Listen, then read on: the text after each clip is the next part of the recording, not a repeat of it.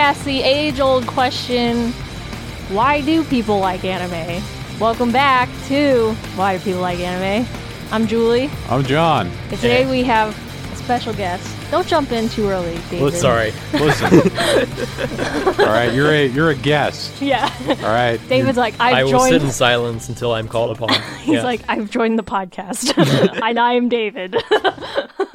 uh, today we have my brother on the podcast. Welcome, David. hello, everyone. And Hey. uh, Dave, just just give like uh you know like the quick elevator pitch on who you are as a person. so person. my name's David. I'm from upstate New York. I have you're not. from there. well, I'm I'm from there now. I've been living there for the past six years, and I know very little anime. So I hope that I can, I don't know, kind of bring a fresh perspective to this a little bit. But I'm a, a fan of the pod for sure. John's been John's uh not John. David's been a fan of the, the pod. Uh he's been listening but not watching, which I find very interesting. I'm not watching. Which There's ones have you to this? watched? No, the, you Oh, the watch the anime. Come on, keep up. I can't. no, well, I mean I, I I I appreciate that more than yeah. I don't know. I think that's I think that's cool. Like Have you watched any of the anime that we've talked about? um, I've seen Attack on Titan. Okay. yeah. I have not seen most of the others, mainly because I must confess I do not have a Netflix subscription, which I know is your Yeah. main source of mining anime material at the current moment. I try I try that's to Julie's keep it main source. accessible. I mean, we watched some Crunchyroll stuff, we watched some Funimation stuff, but that seems that seems less accessible. Like to me, most people have a Netflix account, You have to but apparently not. I feel like um, if you're subscribed to Crunchyroll or or a Funimation, you are actively admitting that you're an anime fan. There's Yeah. no, there's no like, yeah, I like watching anime when it's on and and Right. spending ten dollars a month or whatever on Crunchyroll. Right. I I may be converted by the end of this episode to subscribe to both Netflix and Crunchyroll, but I, I thus far have not uh have not jumping into the deep end yet. Right. So what what do you do, David? I'm a PhD student at Cornell, and I'm in the middle of writing my dissertation on 18th century German literature and things like that. So So d- d- Google me if you're interested. And Yeah. yeah, Google him, David me- Dunham. Google me cool right now. guy. yeah. Uh, David Dunham, PhD Yeah, it's important to get a visual. dot com. PhD, Cornell. So David's what we like to call a smart guy. We so we watched a smart anime, and we're I- ready for his analysis. Yeah, So I'm I'm curious. So you've you've all seen this before at some point in the in the past? I Is feel that like right? I feel like Julie's viewership of this is is murky Murky at best. because I feel like I seem to recall watching it. the whole thing I don't because, know. because last like I think we we tried watching before the podcast. I got the Blu-ray. Uh, the anime in question, by the way, is is Fooly Cooly FLC. Fooly cooly. Yeah. Fooly Uh, I remember getting the Blu-ray, and I think we watched the first two episodes of it, and you were like, "Oh yeah, I never actually finished this." Oh, interesting. then but then we never finished Time, it. We never finished it. Time passed. On this rewatch, you were like, "Yeah, I watched all of it." I thought I watched all of it. What I'm learning from doing this podcast is my memory is not great. Julie's memory is like Slipping a away. Box of Swiss cheese. Yeah. a box. A box of you That's know how you get your cheese. get your cheese. a Well, we can get Swiss into this, but. I mean, I feel like a lot of these episodes, I wonder how they could have been rearranged in a way where I, I get mixed up which is like the second or fourth episode.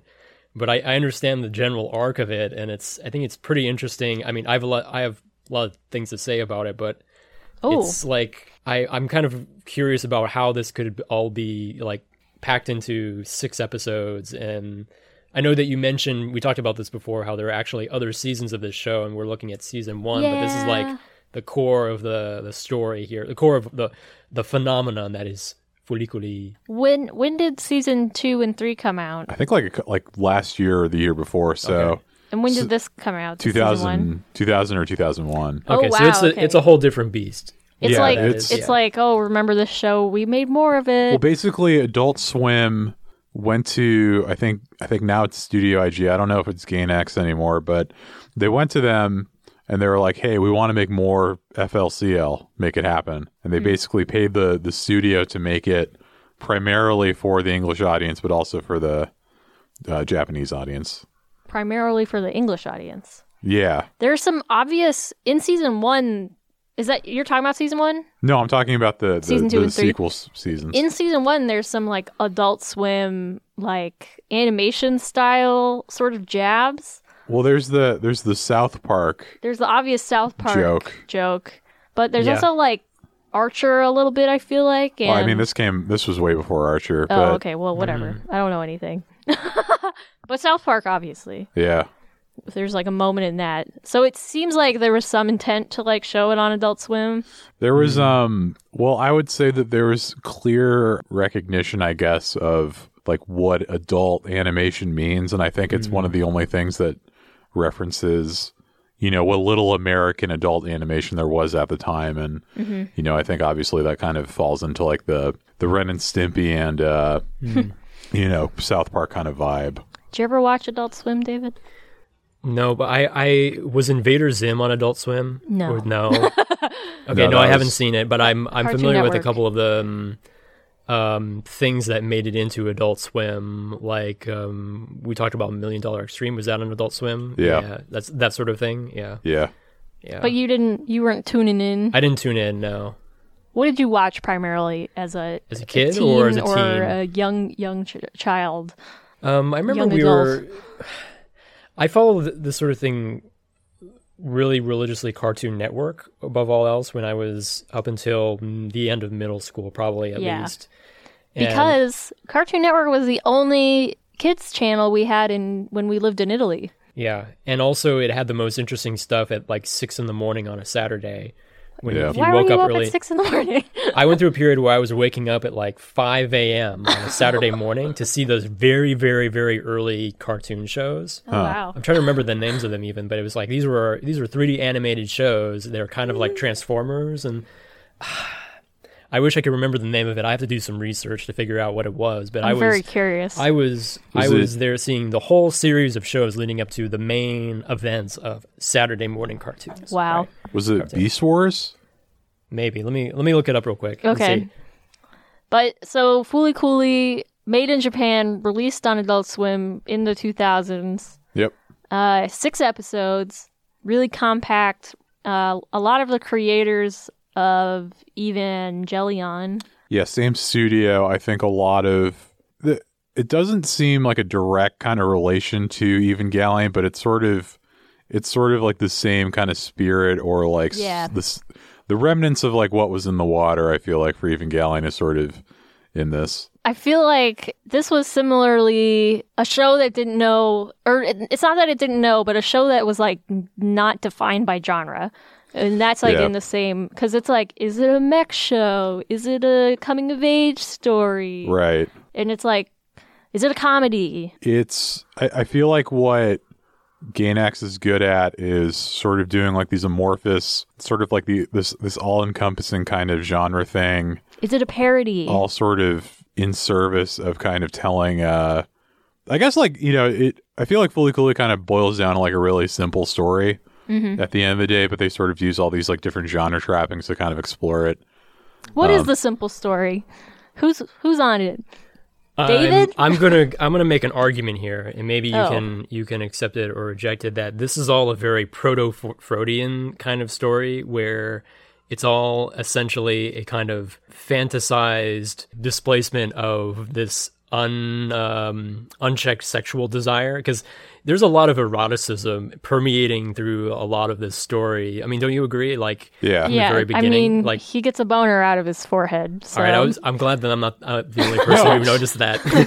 yeah. I think it's you're like, this is about sex, and we're like, no, it's not. What are you talking about? No, I think That's it's weird. I think it's 100% about that and I think it's 100% about yeah. like this this uh you know this 13 year old kind of coming to terms with you know his sexuality and sort of you know becoming a man and kind of mm-hmm. growing up and and sort of starting to realize you know i mean the whole premise is is him i mean the, the show starts with him saying like you know nothing amazing ever happens in this city. Mm-hmm. And i think that's you know sort of more a reflection of his psyche and and sort of as it goes on i think as he starts to kind of meet these different characters and kind of put himself out there and sort of grow or or blossom sexually right or sort of have Yeah. different encounters with But like these it's- these women. It's never overtly sexually. It's not like I I wouldn't say that it's like they go as far to like showing it or whatever. well, he never. I mean, he never has. It's all hmm. implied. He never has what I sex mean. with anyone, obviously, but he he clearly uh, has some sort of romantic relationship Mm. to very different degrees with I think the the three women in the in the show that sort of show up primarily. Yeah, we got who's got the names? Here we go. So we there's got Haruko, Haruko, Haruko on the sc- on the Vespa scooter. on the Vespa, the, the the strange alien girl. strange alien, There's Mamimi, who is his uh his older Brother's brother's ex ex-girlfriend. girlfriend who's stuck around. who's hanging on to him, and Nemo Mori, right? Mima Mori. who Yeah, is Nina the uh, rich kid Rich- girl, rich who's girl. the lead of the school play. Right? Yeah. Lead of the play. Yeah. So it's three, right? I Yep. think so. We're, And, unless uh, we're counting. No, I think that's it. Yeah. I Yeah. think that's it. But it's sort of like he's got this like weird tension relationship with the, the his brother's girlfriend. And that's like where it starts out. Like he doesn't really know why this girl is hanging on to him. She's like obviously like flirting with him and hanging on him. And when Vespa girl shows up, that's when like everything starts happening. Like to I me think- it's like sexuality but also like dealing with uh like dealing with like maturity and responsibility and like leveling that with like rebellion and like Yeah. how much how much do you do of either because like there's a line there's this big iron right and that's this like mysterious monolith alien thing and there's like a line where it's like oh they're gonna smooth out the wrinkles on your brain or whatever and like make you mindless and Yeah. stupid So the iron thing is like the um, it's if I remember right, it's not an, an alien thing. It's like a government secret center that's trying to monitor this alien. Is that it's, right? it's not super clear it's something. I'm, it's I think it's, it's it's an alien. There, there are these structures. There's well, like the biggest structure in like the town is it's this medical mechanica building, which is sort of you know all throughout the show. It's this sort of mysterious building, and then sort of towards the you know at the end of the show, they show a bunch of different ones on you know I guess they could be on Earth, but sort of different planets, and, and showing that it's literally an iron, mm-hmm. and the and the metaphor kind of becomes real, where it's you know this this thing that sort of This leveling wipes out. it wipes out all kind of you know all difference, right? Yeah, Yeah. exactly. Sort of um making you into a uniformity, smooth brain. quite literally. Yeah. Smooth brain syndrome. Yeah. But I, what I think is really interesting about this show is that from, and this is coming from someone who doesn't watch anime regularly, is that the very first scene is this you you before we even have any kind of establishment of characters, we have this moment of conflict where we have this kid Taku and the girl Mimamori, right? Or mm-hmm. right the, the one- Mamimi. Mamimi, Yeah. sorry. it's hard. Mamimi, who are having a kind of a conversation, and I, I forget if it was like there's there's this element of attraction here, and then immediately Haruko comes zooming in and hits him right on the head, right, and have a has like a mouth to mouth Uh, right. encounter as she's like kind of jokingly trying to revive him, right? Yeah. And when I'm thinking back on this scene and like knowing, understanding a little bit more about the plot, it made me think about Haruko as this what I what I called like the moment of displacing sexual desire, where this other girl is someone who is his older brother, who is like a great baseball player, unlike himself, who's like a really horrible baseball player. He's gone off to America. And his girlfriend is kind of stuck behind, and they're having this very anxious, romantic encounter. That it, it seems to me like what like what what's happening from the very beginning is this moment of transgression that where he's that's where his sexual attraction is somehow being directed onto Haruko is sort of like a, a fantasy figure as someone who is she's 19 years old she comes out of nowhere she can do almost anything and, or she can play almost any role and she can get away with almost anything she wants like she has superpowers so she's kind of like she's kind of like harassing him throughout the show Yeah. and he kind of acts as if he really hates her Yeah. but we realize a little bit later on in the show that this is actually someone he really is attracted to because she can mm-hmm. sort of transcend all of the norms in the in the society around. Yeah, her. just like the total opposite of everything you sort of, you know, around. I mean, as like a we we, we learn quickly like a literal kind of alien Yeah. you know just just completely yeah, like on a on a on a, s- a psychological level on a on a sexual level just like completely sort of Advanced mm-hmm. or something. yeah Yeah, but it's she's almost like a shapeshifter too. Like she she plays the role of a nurse, plays a role of like she's in the school. She's also comes in as a like a housekeeper for his family. like a baseball Base- player she's a baseball player. Yeah. right. She follows him around everywhere, and he mm. really hates it. Right. Mm-hmm.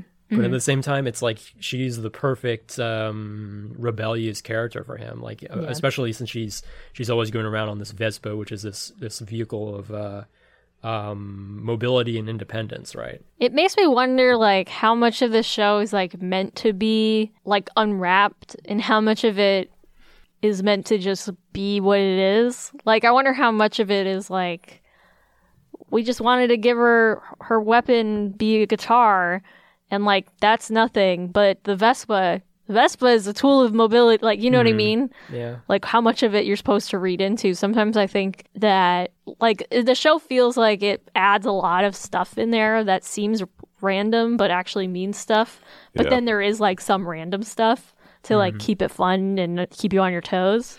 I mean, I'm sure the I'm sure the writer of this probably wasn't cognizant of everything, but was at least sort of allowed sort of their unconsciousness to like kind of al- allow those things to sort of pop up and you know whatever you know yeah it could just be mm-hmm. like you know this this vehicle is just so she can kind of get around or whatever mm-hmm. but you know in, if you examine it further it's like really like kind of like a a bigger kind of symbol or Yeah. activator. And I'm I'm not trying to say that it's everything is symbolic, but I'm trying to uh, think that it's very interesting that the creators latch on to this uh, the the Vespa uh, and also the guitar as weapons, right? Yeah.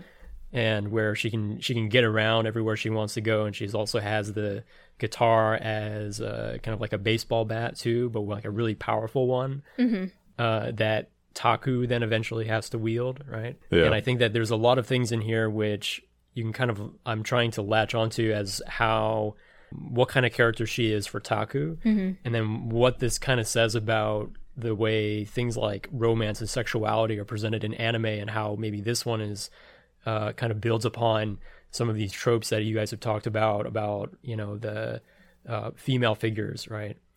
Like who are both kind of rebellious, but then also ones that are more like shy and submissive, right?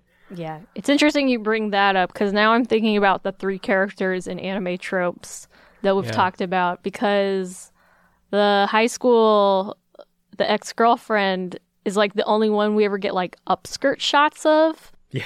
Like she's she's kind of like the and of course our parents walked down right when there was like upskirt shots happening, but like that was that was that was like the most classic anime moment I think you could get. Yeah, we're like downstairs in the basement watching anime, mom and dad, and it's like, oh, what is it about? And it's like a mechs friendly kids and You and get you get some weird, yeah. it's like the weird spirituality scene where he like turns into the TV guy turns into an angel, It was a very real moment. and my mom was like, what is this? Do we have to look up her skirt? it's like, yes, we do. It's part of the the trope.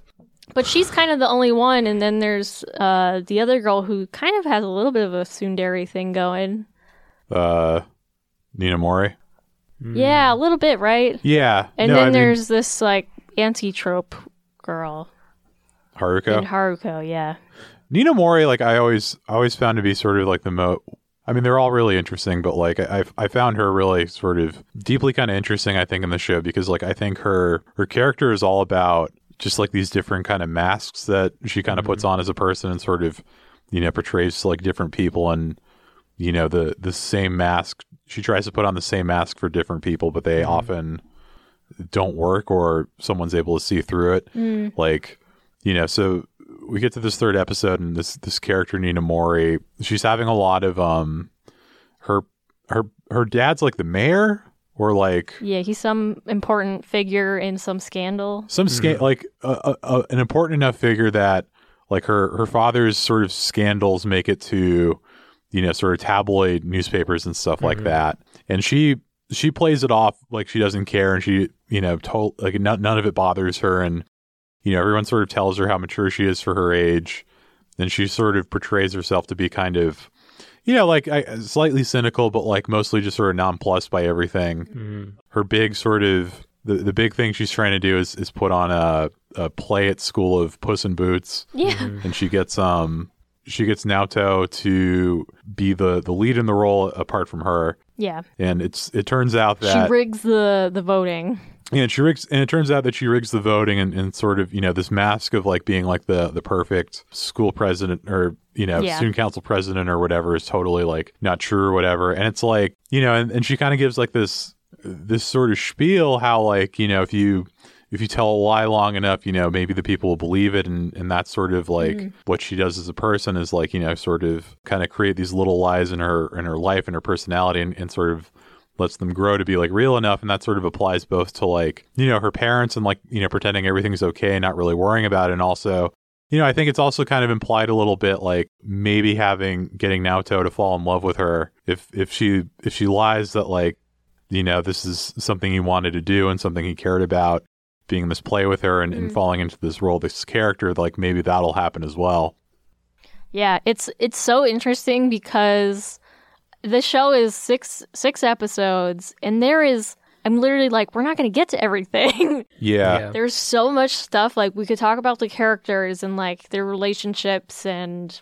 like all of that. We could talk about the sci-fi and the mech stuff and the the brain wormhole created and and all of that or we could talk about like the government and it, Yeah. it's an Well, interaction with the there's one- aliens. one general thing that I, I kind of got attention to, which we can talk about, is how I think several of these episodes there's a climax where one of the characters somehow transforms into this creature that has Yeah. to be fought. And in I think in the first case, this is when the the robot Canti was created. So Yeah. I think if I remember correctly, in the first episode, once uh, Taku is hit by the Haruko and the Vespa, he gets this giant like lump on his forehead, which Yeah. he tries to hide, which is kind of, you know, we talk Yeah. about how that's kind of a phallic symbol Yeah. too, yeah. right? And then it ends up exploding into this creature, which then kind of uh, they fight and then shoots him out, and it comes into the character uh, Canti, who is a robot with a head of a television and is now sort of like a humble servant for Yeah. uh, the family, right? It's like brought into the home, and it's become like a kind of humorous thing. So, right. and plays a plays an important role in the rest of the the series. But then there are also other moments, like where Nina Mori also turns into something. That was her moment where she actually. Yeah. Kind of bursts, like something bursts out of her. I- I can't remember some of the details. Mm-hmm. It was like very, a flash- bug. It was Yeah. like a bug, right? yeah it was like a it was like a weird spider thing yeah. where it's like and I, I think it's interesting because yeah it's it's sort of i mean like the the in-show logic or whatever is like these you know uh, these sort of like no fields that sort of summon interdimensional objects through them right? And i think like it's it's implied that naoto takun is he has like a really powerful one but they they sort of they kind of make the logic fuzzy in a cool way where it's like he kind of headbutts Nina Mori at some point where she has where he has like the cat ears and then eventually it transfers to her and then she sort of you know then she sort of springs into like this monster but yeah no it's it's it's it's int- yeah and it's I, I feel like and all like the monsters are very clearly kind of related to sort of like what the the characters like I think inner tor- inner turmoil or like issue in that episode sort of hmm. end up being. I think like eventually like I think in episode five like the thing that comes out of Naota is like so phallic Yeah. yeah, and Yeah. like yeah. I mean that one w- that's swing the bat, right? yeah Yeah. I mean that whole episode was like go for it, go for it, swing the bat.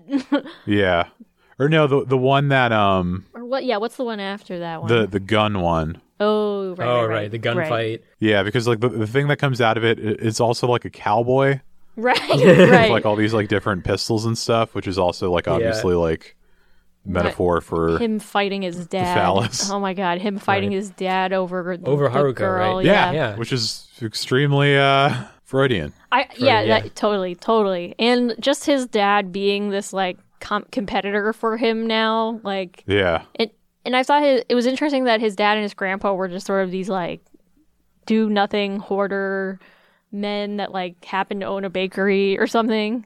They were like very childish. The dad was like sort of like this past his prime kind of cool guy Mm-hmm. who like I think he was like a he was like a big kind of subversive journalist at one point, but sort of yeah.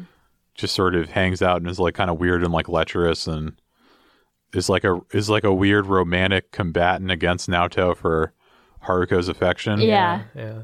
and just he's just like empty-headed. Like I think Nar- um, Haruko Haruko Yeah. she just like turns him into a clone at one point. Yeah, she creates like a robot of him and, Oh, and yeah. kind of lets lets the real him like kind of fade away and literally wither away in like a cabinet yeah.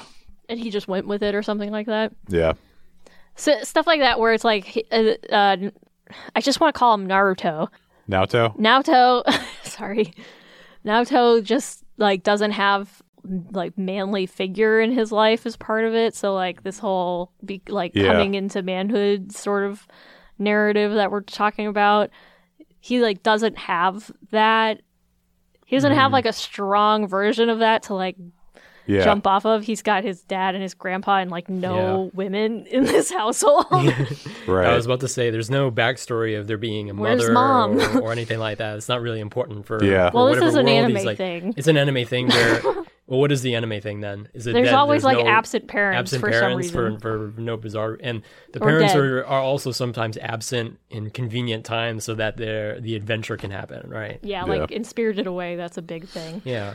I mean, if there's any like, if there's any sort of male figure in his life, it's his brother, and he's sort of totally kind of off screen the whole time, and you sort Yeah. of you kind of get the sense that like that was probably the the major The role model. the role model and the kind of major kind of masculine force in his life, and then sort of disappears and sort of uh uh, that that kind of becomes displaced, and he sort of doesn't know where to place it. I guess. yeah, but it's convenient for the story because it's Yeah. like, oh, he's got to discover it on his own Mm-hmm. and through all these like crazy experiences with these women, Yeah. he figures it out one Yeah. way or another. So sorry, I got off track. We were talking about the no fields, the NO fields. Yeah. and uh he's got a powerful one and that's what attracts Haruko to him. Yeah, he has the ability to basically summon this pirate king out of it, I think. She's trying to get the pirate king. Yeah. I was confused by that. What is the pirate? Is that related to shows the up. hand that shows up out of the ground, or is that that different? That's The pirate That's king was something the, else. the uh Atomsk, the pirate king. He was like the big kind of bird-looking figure that kind of shows up out of Oh, his head. Okay, It's it's like so it was another one of the creatures that shows up out of the moment of uh, conflict, right? Yes. In each episode, yeah. the Yeah. big red one. and and at the at the absolute climax of the show where he sort of uh kind of admits his his love for Haruko and then the the pirate king kind of appears and Absorbs yeah. into him. Is that the part you're talking about? Yeah. He like absorbs him and then the pirate king kind of fixes everything. He's just like super all powerful dude who can control the medical mechanica. Are they the aliens? Well, I think medical. Yeah. Well, I think that I think that that structure is is just. I think it's an alien structure that the people inside aren't really sure of what it is. ah, got it. Mm, That's yeah. that's kind of what I I got from it. So then the hand is like the alien thing, and which is reaching out with the the stigmata, the, Yeah. the hole through the the the hand, signifying the uh, the suffering of Christ. Or, and, Yeah. and so there's an, another layer of symbolism, which is all like spirituality. lay, layered onto the spirituality. Well, spirituality comes in in a couple places. In earlier on when Mimori tries to summon Canti as oh right, what was right. it, the god of of something destruction or destruction something. yeah so Yeah. This, is, this is one of the moments where i think haruko is absent for a while and they go and the, the house is burning down and she's using she's creating like this circle of fire to like ritualize this uh this robotic figure which had come out of taku Yeah, Canti. Well, taku isn't even like that's just one of his names right is that his real name is uh I think it's his nickname. I think yeah. Now Naota. oh, so it's just a nickname for Naota. Okay. and then it comes out again. She does this thing again near the end of the series where she finds this little robot thing that she decides to call Taku and has to have it come around and start destroying some of the. Th- you, you're looking at me weird, like you're confused. no, no, Is it- no. I'm just remember this, right? remembering. Yeah, and then it ends up turning into this much larger monster that she can't control, Right. and leads to one of the final battles of the the the show. yeah. And so so she's caught up in this weird relationship to Taku, is weird and kind of uh, awkward relationship to Taku in the same way that he is to her. And I was I was asking myself throughout all of this, like, okay, is Taku really attracted to Haruko, or is this all a way of kind of um, expressing his affection for Mimori, right? The the girl with the short skirt and like kind of the, the who's dressed up like the the, Momiji? the stereotypical um, What's her anime name? woman.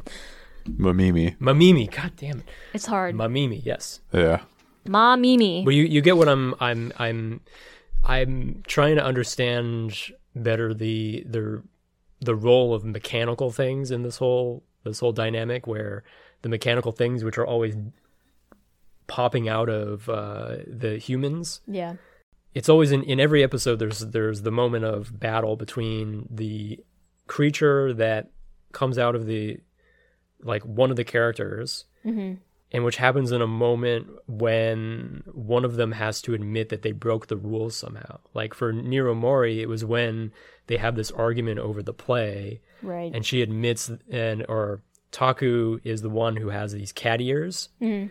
and then when he accuses her of manipulating the rules and saying you were the one who broke the rules so that you could get the main play and you Yeah. you deceived everyone and then suddenly he doesn't have the ears and she does and then she transforms into this like has this weird experience like of this creature coming out of her that they have to battle I thought it was more like the it was just like a, the heightened emotions kind of brings out the the NO field or whatever. yeah Like I, I like I was thinking that too. Like, what is the impetus for like all these things actually exploding out of the forehead or whatever? Mhm. And it just and it's always the iron always releases a bunch of steam too. Yeah. So there's like there's like that kind of connection between this like weird alien th- spaceship and I guess I'm reading a lot of this show as a, an allegory of, uh, or some kind of representation of kids fighting against institutions, because I feel like the all of the scenes they they're they're always against this backdrop of schools, hospitals, um, bridges like infrastructure, and Yeah. things like stoplights are really prominent. And we see cars we see kind of like um, abandoned lots. We see uh, a little bit of like the skyline. We see a river we see like urban rivers going through this. We hardly ever see adults except for the uh, the the teacher the father the grandfather and the people inside of this um, Mr. Eyebrows. this yeah inside the giant ironing board which iron which is um called the Medical Mechanica uh, something Yeah. like that Yep. right and so I, I thought that was very i don't know if this is an anime trope or whether this is something unique to this story about how absent a lot of the the world is to them and that they're they're always in, in the backdrop of this uh a lot of constraining um uh environments right? And so I, I because of that, I think I read this story as sort of uh, have, having a lot to do with um, ways of transgressing rules and how like the, you're you're it's fantasized and romanticized into this uh, this inner battle between uh, where Haruko is like kind of a a figure from from the outer space which has to come in and kind of uh, release a lot of these passions, right? Hmm. I don't know. Yeah, no, I think that's definitely like I, I think what what my reading has been too, where it's like, yeah, the the show sort of. I, I think it's now Naota sort of you know realizing sort of like the constraints that like all the adults are sort of placing on him in his in his life and sort of what it means to kind of go against that and kind of break that. It's it's I feel like this is totally like stupid or whatever, but like I I I kind of I kind of had that in my head too after we watched uh, Die Hard, which is also sort of Yeah. similarly like institutions are bad or or against like the the human spirit. but yeah, no, it's like all these all these different sort of shadow organizations, and then just sort of like you know the the kind of outline of these different organizations are kind of uh, I, I guess sort of in conflict with like the kids, and then specifically Naota as like the show happens. Yeah, I love when you watch like a bunch of random stuff and it's like, It's like they're like, a all weird weirdly connection. connected. Weirdly yeah. related now. It's like, yeah. oh, Yeah. Maggie Smith was in all of those movies. That's weird. yeah, Yeah, but I, I don't know if this is a um, this is sort of an anime thing where schools are obviously very important places. I mean, I, I know very little about anime, but that's something that I've noticed is like There's a lot this- of plots. There's a lot in of settings around schools, but there always have to be settings where they're they're just spaces where the like adventures and conflict can play out, Yeah. right? I think uh I think in Japan a lot of a lot of Japanese people see school as sort of like the last kind of place for freedom before sort of going into like the workforce where like they're they're really kind of yeah, I mean there's like the like the the Japanese like salaryman kind of idea where it's like you sort of work at the same company the rest of your life and, and that kind of thing. So, you know, I think a lot of a lot of Japanese media sort of around like the kind of like the school experience or you know the one of the last times where you sort of you know you're afforded some kind of freedom and you're kind of able to meet like different people and you know do that sort of thing. So it's it's it's it's definitely sort of like a a kind of constant center point in a lot of this anime just because like you know on on some I think unconscious level it kind of strikes that when you know I, I- think people are watching it or it's it's sort of like that uh it's it's that kind of battlefield for a lot of these emotions to play out for people. hmm Yeah. And I guess like I don't know, like I think everyone to some extent too, probably. I don't know. I was reading that Dazed and Confused uh, oral history, and you know, someone they're they're talking a lot about like how you know Linklater is is a very like kind of like unnostalgic person in his day to day who's like really good at sort of creating like these ideas of nostalgia and, and everything. And something someone someone said something someone said in the book was that uh it's it for a lot of people it's uh you spend the rest of your life trying to explain the first 18 years of it where you know it's like you're trying to you're trying to play out like all these sort of different things that happen to you in high school and that kind of thing and so Yeah. Did you feel a lot of pressure in high school to like people saying like, "Oh, this is the best years of your life," or like, "Oh, college is the best years of your life, so don't waste it." sort of I heard that a lot and never believed it, right? Really? Yeah. I always we always laughed at it. I remember they were saying these are the best years of your life. Like this is it. It's all downhill from here. Downhill. and yeah, kind of. I mean, I guess it kind of makes sense. Like you, you look back and you try to make sense of your, the same person. You're, you're looking at the same person, but in a different psychological stage of development. Yeah. Right? yeah And I don't know. I well, maybe here's a question for you. So, is the Haruko character someone who is decisive for putting all of this action and this this all these different forms of representation into play in the story? Is it does it make sense that this should be a character who is totally out there and be kind of like a an alien creature, right? And as a way for everything else to kind of tie together, right? What did you think of that uh, uh, figure as a character? Is that something kind of unique? Was this cliche? Okay. Like, what did you guys think? Well, one thing that I read that sort of it was like something that they left out, but it, it's still kind of in there is uh you know like her shackle would like shake when like something would start happening. It, it was it's never explained like why she has this little shackle thing on her. It's I looked it up and it's because uh so she's constantly trying to chase Adams Atomisk Adamus. Atomisk because she loves him. So it's like if she's like the constant, she's like the the woman gold standard or whatever that like Naota eventually comes to be really fond of and and learn to love or whatever. Like her, she's constantly chasing this this next level thing. But it, it, the shackle is because they were chained up together. Like she was oh, okay, I E- missed either that. she was it wasn't in there. It was like she, either she was his prisoner or some or vice versa. Wait, so where did you where did you read this then? uh, i was i was reading the wiki. Oh, so there's there like a background to this, like a they were like a we manga considered putting it in but Oh, but th- we didn't end up putting it in. Okay. that that their little backstory. But they left in that her little shackle shakes whenever Okay, that- he's that like kinda getting close sense, Yeah, because she says that Taku is like the next best thing to. Sh to him? so Taku's like she's obsessed with him because he's the the gateway for this really powerful being that she's in love with. It's actually kind of sad if you think about it. Mm-hmm. yeah, In in what sense? because she doesn't really care for him. I think she does learn to care for him a little bit, but she does leave at the end because she's she's chasing her Well, I think I think all the white knight. I think all the women are sort of. I think he's having.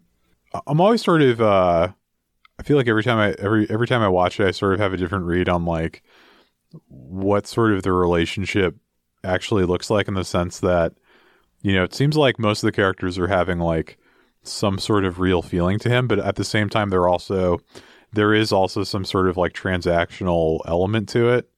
You know, where I, I think that I mean with like Mamimi, it's like I feel like with his brother gone, she's still trying to have someone to like care for her or or to care about her her or sort of have something to like have some sort of emotional connection to because I always get the feeling like you know whatever the hell's happening in her home life is pretty fucked up.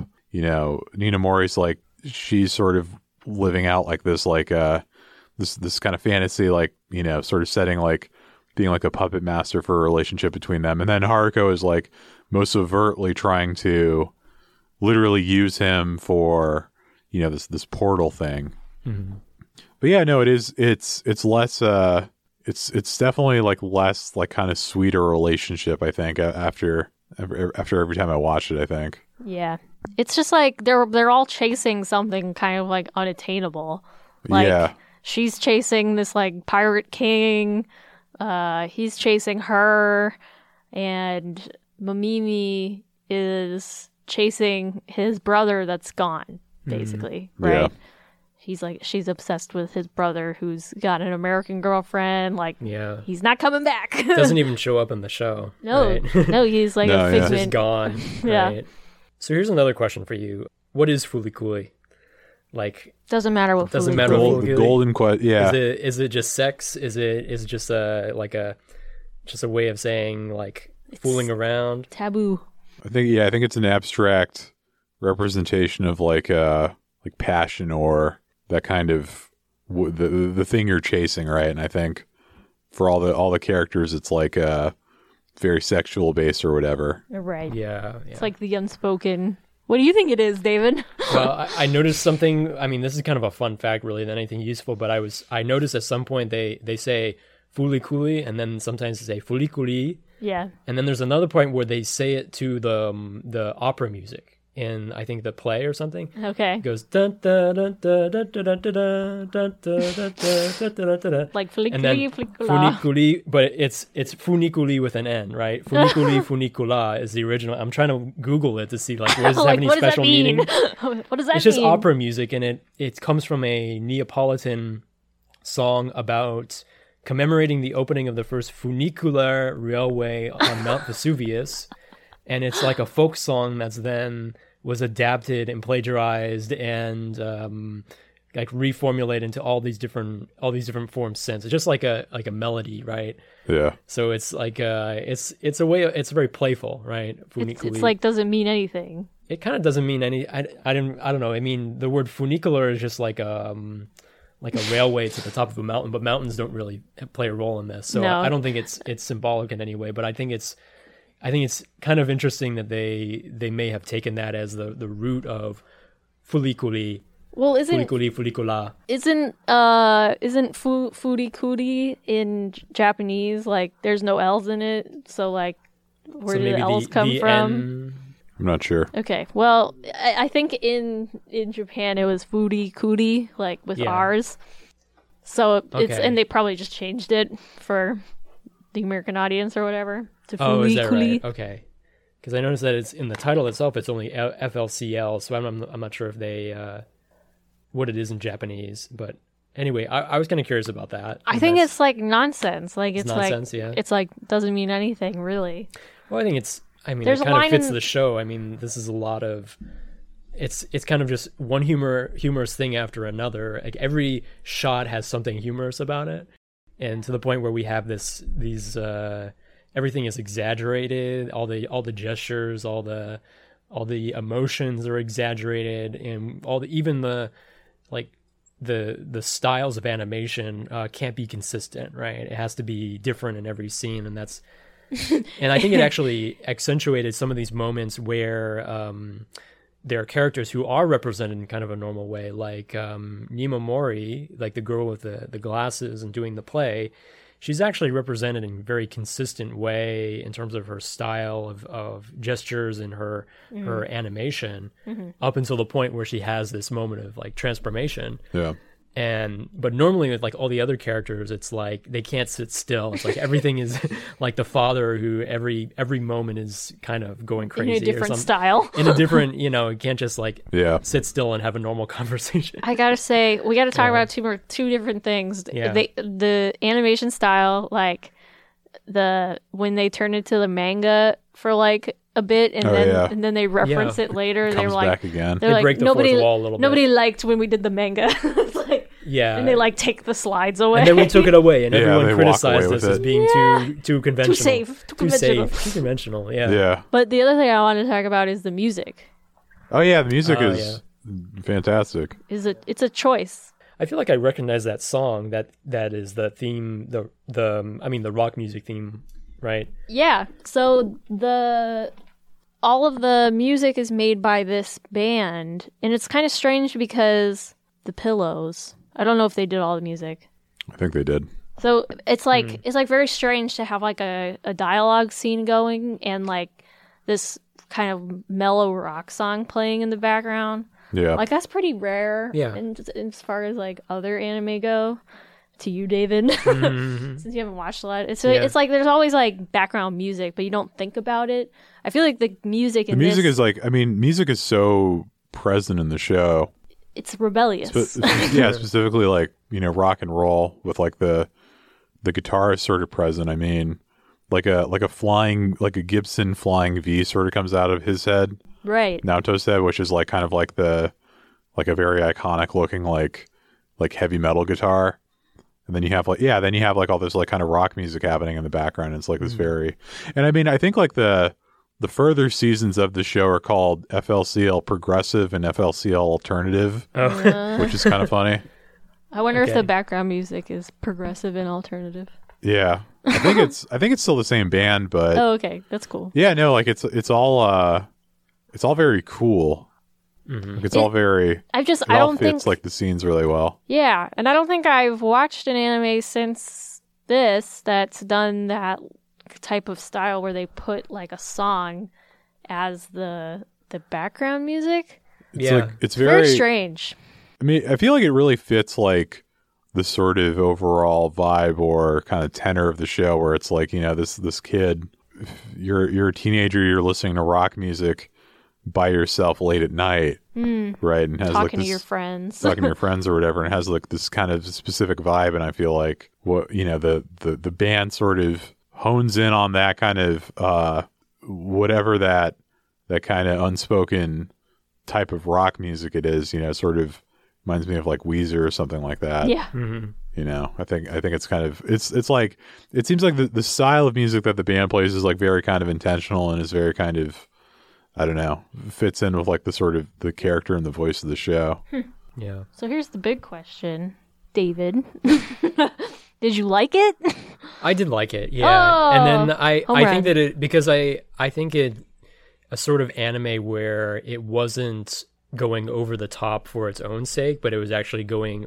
If it went over the top, it was either like pretty funny, or it was somehow serving the um, the the action of the that is trying to represent. So I was a little bit kind of turned off by how a lot of the episodes followed a similar dynamic where it was ending up with uh, a kind of really over the top conflict between some monster and everything is just really really hyper exaggerated and then you know that sort of stuff that I, I maybe I'm too old to follow that or like latch onto that.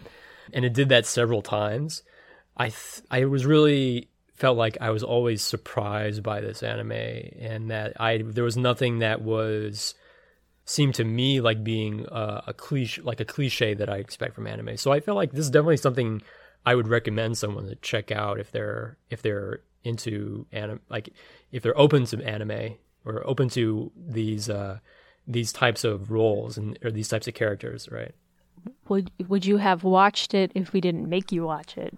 I would, yeah. I mean, would I would I've watched like come upon this on my own? No, I wouldn't have. But if someone If told I- me like I this said, was good, I would definitely watch it. Yeah. Watch Fooly Cooly. You'd look I at it would and watch go, it, yeah. I would watch this. I Alright. look at it and be like, "Oh, this looks." I mean, look, I'm looking at the cover, and the cover is um, Haruko, who is in in front of a Vespa. She's kneeling down, doing a kind of rock pose, and looking very seductively. At, I don't know if it's seductively; it's like um, almost menacingly too, half menacingly, half seductively at the the viewer. And I look at him like, oh my god, like this is this is like weird anime, and that's that's Yeah. this is the weird side of anime. But it wasn't. I mean, here's the here's the thing. It's like it was weird. It was kind of science fictiony, but it was all in the real world, and it was all the r- characters are all reflecting on how things are happening that are weird are actually weird. Like this is, oh, it's not normal that this is happening. Why is it that we live in this town that seems to be totally cut off from the rest of Japan, right? Yeah. you know it's like it never it's never set up to um to just be goofy for its own sake right Yeah, it's all um it feels like the whatever story like the the writers were trying to tell, it felt like a very kind of like a like a personal thing and like they didn't want to kind of like they clearly have a sense of humor and they they sort of have a sense of style and they wanted mm-hmm. they definitely wanted to kind of show that to some extent, but I never got like it never sort of runs in conflict with you know trying to tell the story about like the characters or you know trying to get you to like care about them. It's all sort of it's it's almost it's kind of like a dare almost where it's like how how kind of how insane can we kind of make this story go you know in the sense of like you know the characters end up in like gunfights or you know like insane baseball matches and, and that mm-hmm. kind of thing. And you know they they allow it to kind of go like these strange places but all sort of in service of like a gunfight sort of being representative of like a you know a conflict between like Naota against his father or you know sort of trying to take a chance in, in the sense of like trying to hit a ball or something like that. And it's all very it's it's Take a risk yeah it's all Yeah. it's all it's all like kind of or do the deed. yeah yeah it's it's it's like a it's it's a weird it feels a lot realer than a lot of anime you know in the sense of how kind of i think personal every kind of episode is or or or sort of how kind of defined the the human stakes are and that kind of thing as opposed to just you know making it just endless monster battles or whatever I like I like things that are open to interpretation. Yeah yeah For And sure. that's how i felt too you know it's even though i i stuck very strongly to my interpretation i think it you know and i think it was reinforced also by this uh the guy with the thick eyebrows which we, we talked about a little bit who's from within the iron and who comes out to try to warn Taku not to follow Haruko, but and Taku eventually turns against him, but because he's kind of there are several points where he's kind of emasculated by losing his thick eyebrows, right? yeah Which I think it Yeah. was great. That was I mean that was very His- his it seemed very original to me, right? Seaweed eyebrows. Yeah, I mean like well, it's like what and then Taku also has those for a little while, right? Yeah. He has them for which I thought was really great because it's like I, I wouldn't have expected that, but then it's like it's not just random, it's actually you know, it fits into a certain um, way of interpreting um, the story and it leaves open different ways for people to to to find associations with it, right? yeah And I think that's great, you know. To, to for me, the eyebrows are all about presenting some semblance of masculinity. Yeah, Yeah. I thought so too. Yeah. it's like wearing a toupee, but eyebrows. right Yeah, and he's I mean, well, he's also there are also some clear moments where he has his own phallic moment, but it's not clearly not up to Taku's level of height, yeah if we can put it that way. yeah oh, it's so good. Yeah. which is like kind of like a I, I feel like the relationship with the the eyebrow guy is sort of maybe kind of an indirect kind of riff off of like the Shinji Gendo relationship and Evangelion to some extent hmm where it's like they're sort of unpacking like the the weird mysterious masculine government figure that Gendo kind of was and kind of poking fun at it or sort of showing like kind of how hollow it is beneath it He he's got some powerful eyebrows too. yeah. yeah, so it's it's sort of, they they seem like they seem kind of connected in that sense. Yeah. Yeah.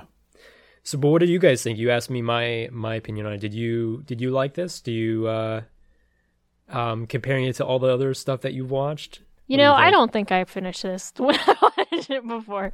Yeah. so I I definitely I definitely liked it. Uh, it is one of the ones where I think when I first started watching it, I was like, I don't know what's happening.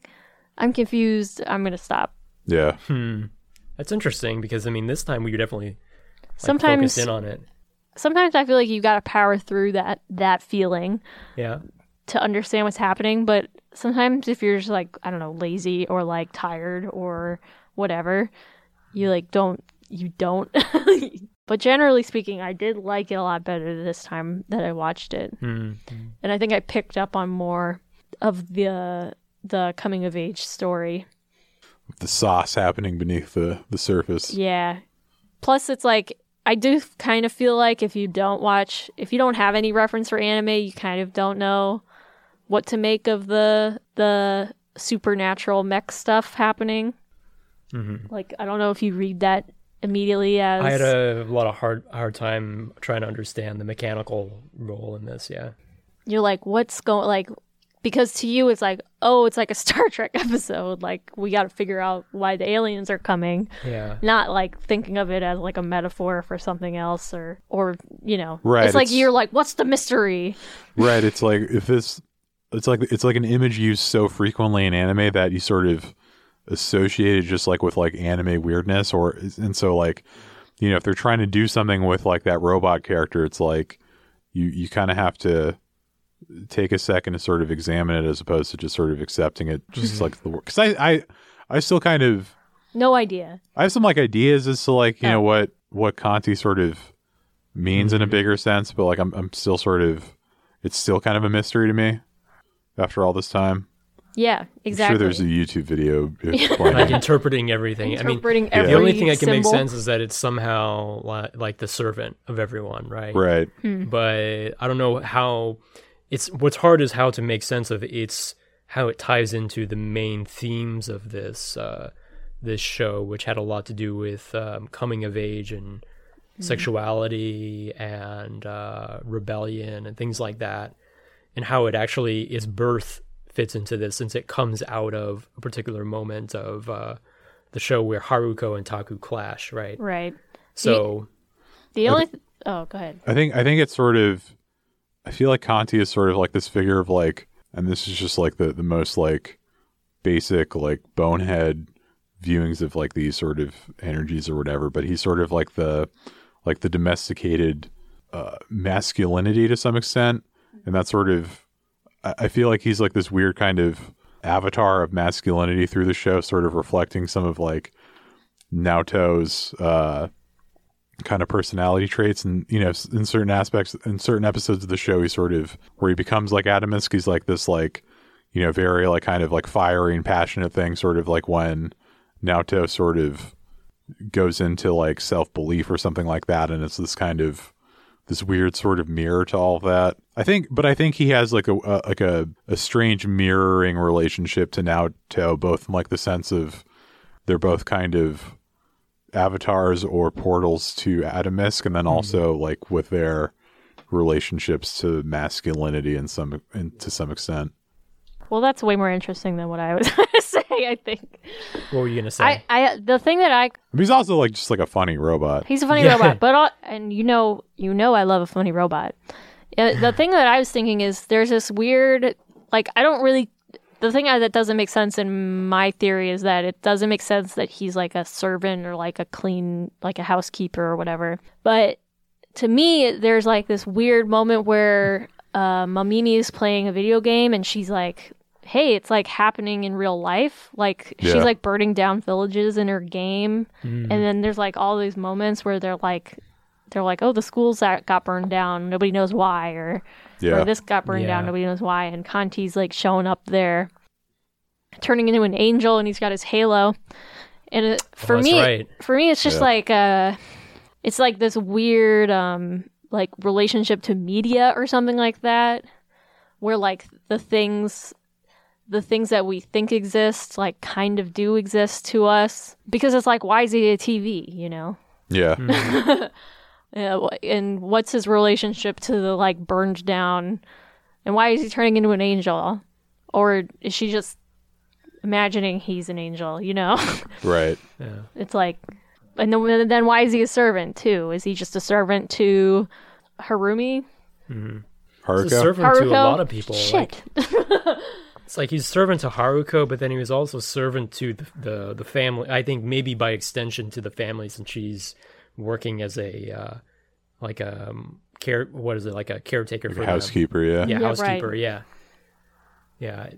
I mean, I, I just find it it's interesting that it's it's kind of bridges the role between the the servant and like the the environment and the more fluid side of the story, which is the uh, the the passion and the conflict and the romance and things like that. Right. Yeah. And that it's it's it's a weird it's a weird way of bridging that gap in a sense in this character, but I don't know. I, I wonder if it's just like TV's a character in your life. like period. okay. Yeah. I could see that. yeah. Something like that. Yeah. What else? Why so do you, maybe why do maybe you- I can I can put Oh. another question to you since you've asked why uh why you all like it or not or what you like or dislike, but um to phrase it in the the title of your podcast, Oh, why do you're just people you're like just taking over the show at this point, Damn. huh? Oh, okay. you're just am, like, am here I, we I'm sorry, I go. forget that I'm a the- guest. I, I, I I was about to I was to. about to do my line and Do it, here do you it, are. you take, do it. No no no no no no. You do it. take take the line, David. Go ahead. You do it every time. Do you wanna fight? don't Do you want to fight right now? are we gonna break your record? Or This has been, me- uh, because I've never heard John ask it. Oh yeah. Maybe he can do it. No, I think I think No. uh, I, I've David, go ahead. I must have asked it. Why do people like Fooly Cooly? Footy coolie. felt Fooly Cooly. I mean, I think it's it's just uh this is probably like the first kind of out there anime a lot of people have ever seen, I would imagine. At least in America, sort of given it being on Adult Swim. I mean I can I can certainly speak for myself in saying that, you know, and I, I think I've I might have mentioned it before, but like, you know, seeing this on Adult Swim late at night, it felt like a different world. Mm. You know, it was just so different than, you know, Gundam and Pokemon and and whatever you else have like happening on the daytime, and it's it's just such a it's such a charged thing with like all this this energy and this attitude and like this different kind of level of of narrative than I think a lot of um a lot of other anime, especially you know the the things that are kind of broadcast in America have that you know I I- think it's it was it's hard not to immediately kind of be entranced by it or or immediately really like it on a level that you know this other stuff maybe you know it, it kind of you know we've we've seen Inuyasha and that kind of stuff and you know it's it's cool and everything but like I feel like it, it sort of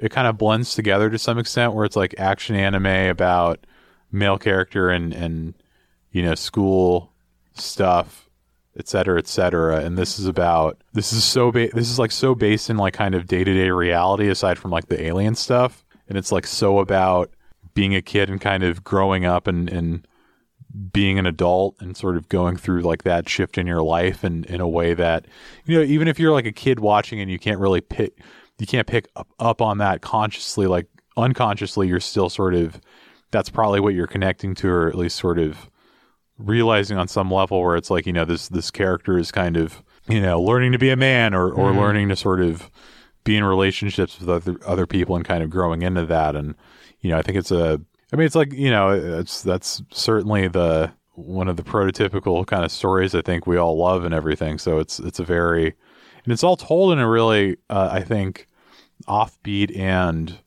way different way than I, I think like any any media really. Like there's it's such a specific thing i think to this anime. And i think you know like i i mean i i'm i i think like the staff went on to do other stuff sort of similar but still kind of with their own energy like Kill la Kill and, and that kind of thing you know. But i, I think it's uh I, I- I don't know. It's like it's it's. I would imagine you know, f- like myself, this was probably like the first like kind of anime like this that was so uh kind of energetic in this way. I think. Yeah. I think people like Fooly Cooly because it's like it's like Neon Genesis but short and funny. Yeah, it being six episodes also. I was gonna say that too. Yeah. Yeah, We I- gotta I bring couldn't- back the six episode format. There's a- I, I don't. I can't think of any other anime that's six episodes. It's What's a a full no- story too. Yeah, and it's like I I think if it was much longer, it would start to feel redundant. Do you feel Yeah. because Yeah. there are things that I noticed were repetitive, but because of this whole show series was this long, I think it didn't really it didn't bother me as much as it, w- it would have because I think it's it's meant to be taken kind of binged at once almost. Right. Right. There's so many anime that we've watched that we were like, we could cut like half of those episodes out and Yeah. Well, you've and it would mentioned like several that, that you didn't even finish, right? Because of Only that. one that well, did okay, finish. but I'm sure there are others which you wouldn't even be able to partially finish because they're so long. It's just like it, you, you think about like capitalism and stuff, and like why these animes are like 30 episodes, and you're like, okay, like Inuyasha is a thousand episodes or whatever because people will keep watching it. I I mean, I, Episode I got after I got to see this in a movie theater, like in- Really? in, one sitting. Yeah, oh, wow. Oh, man. like at Nitehawk. Oh, I was Oh, about cool, to say that's this cool. this story would have fit well as a standalone movie. I think. Yeah. Yeah. But like nobody's gonna sell a six episode show to somebody like nowadays. yeah, You need. Well, if it was a pilot somehow. Where's the cash or- flow? Yeah, I guess. This is a Netflix show. That's like Maybe. that's sort of like a standardized like They'd eight all- to ten episode hour long Yeah, format. they don't Yeah. have to be an hour long. Yeah.